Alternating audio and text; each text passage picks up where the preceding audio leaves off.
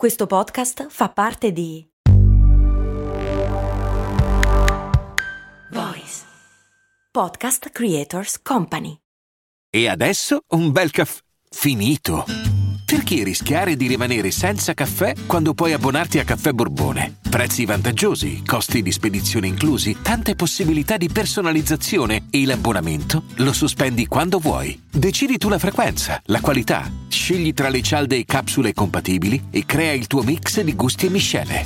Mai più senza caffè con l'abbonamento Caffè Borbone. Tutte le info su caffèborbone.com. Mi chiede il patron Fra Ranux. Vecchia idea che ti proponevo e tu snobbavi perché sei un maledetto. Ma riguardava i peli. Perché sono di tipi diversi? Chi ne regola la crescita? Perché i capelli sono ricci o lisci? E mo te lo dico. Cose molto, cose molto, cose molto umane.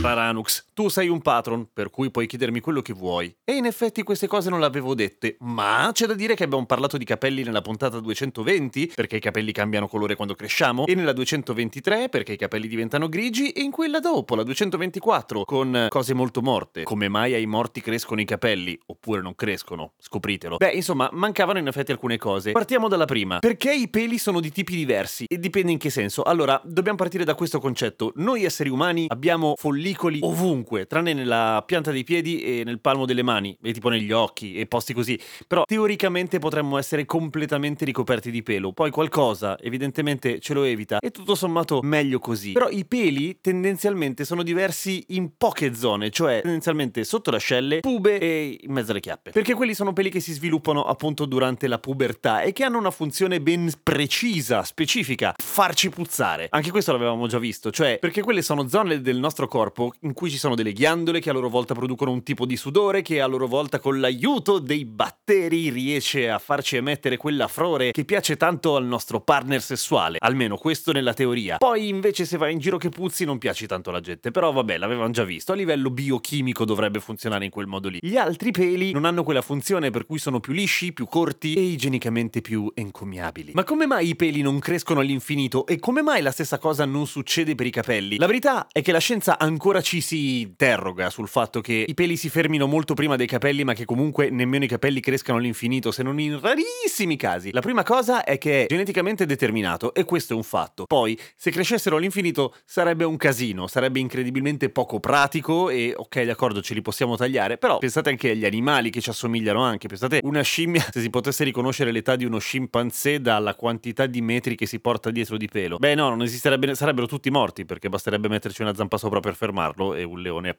agnam se lo mangia. Motivo per cui che, che i capelli e i peli crescano all'infinito non è una buona idea. Come fanno a fermarsi? Appunto, una risposta definitiva non è ancora stata trovata, però quello che succede banalmente è che il capello, come avevamo già visto nelle puntate precedenti, passa tre fasi. A un certo punto la crescita del capello si ferma semplicemente perché non arriva più sangue al follicolo, quindi non arriva più ossigeno alla fabbrica di cheratina, alla fabbrica di capello, e il capello rimane lì per un po'. Dopo un po' viene spinto verso la superficie finché viene espulso e te lo ritrovi fra le mani mentre fai la doccia e piangi. Per cui più che una lunghezza è una questione di timer, cioè a un certo punto smette di crescere e cade, ok? Mediamente funziona così. Poi ci sono i casi da Guinness dei primati che con i capelli lunghissimi, sì, però diciamoci la verità, non è che stanno tanto bene, per cui meglio così, meglio essere normotrico dotati. Ma sulla questione del riccio versus liscio invece è interessante il motivo, o meglio, come si fa a essere ricci piuttosto che lisci. Ovviamente anche lì è geneticamente determinato, ma non è che la struttura del capello sia alla nascita diversa. Quello che è diverso è il follicolo, ma neanche come forma, come inclinazione, come posizione. Cioè, chi ha i capelli lisci in genere ha il follicolo sotto la superficie della pelle che spara verso l'alto in verticale. Il capello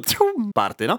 E chi ha i capelli ricci invece il follicolo ce l'ha un po' così, un po' di sguincio, e, e, che spara di lato. E quando esce, il fatto che addo- debba attraversare il capello uno strato più lungo, un percorso più lungo per uscire in superficie e dalla superficie, quindi dal poro da cui esce, questa specie di tubo lanciamissili da cui esce il capello ci esce di lato, si schiaccia nel momento in cui esce e nello schiacciarsi la sua sezione si ovalizza. I capelli lisci sono tondi tendenzialmente in sezione. Quelli ricci sono ovali, ovalizzandosi la distribuzione delle fibre di cheratina eh, si incasina, ok? Si spe- il capello si spettina proprio all'interno, gli si spettinano le fibre. Nel senso che una parte più rigida, più solida rimane a quello che poi sarà l'interno del ricciolo, nel, se- del ricciolo, nel senso che poi tende a curvarsi verso... Sto facendo il gesto, ma non si vede perché ho un microfono davanti, cazzo, non una telecamera. Comunque il fatto è che la cheratina è, è composta da due fibre che si arrotolano una sull'altra, eh, legate a sua volta da una serie di legami. Vuol dire legate da legami? Sì, l'ho appena detto, legate da due legami che sono di due tipi, i legami deboli e i legami forti. I legami deboli sono quelli a base di idrogeno e sono quelli che si rompono col calore, vale a dire, quando ti lisci i capelli con la piastra oppure quando ti rolli i capelli sulla spazzola e te li asciughi col phon e ti rimangono ricci anche se sei liscio o viceversa, fai quella cosa lì, rompi quei legami, ma il motivo per cui non è permanente è proprio il fatto che sono legami deboli che prima o poi si ristrutturano, basta il cambio di umidità o di nuovo una fonte di calore. I legami più forti invece sono quelli a base di zolfo, il ponte di solfuro, di solfuro, non che il ponte è di solfuro, è d- due volte solfuro.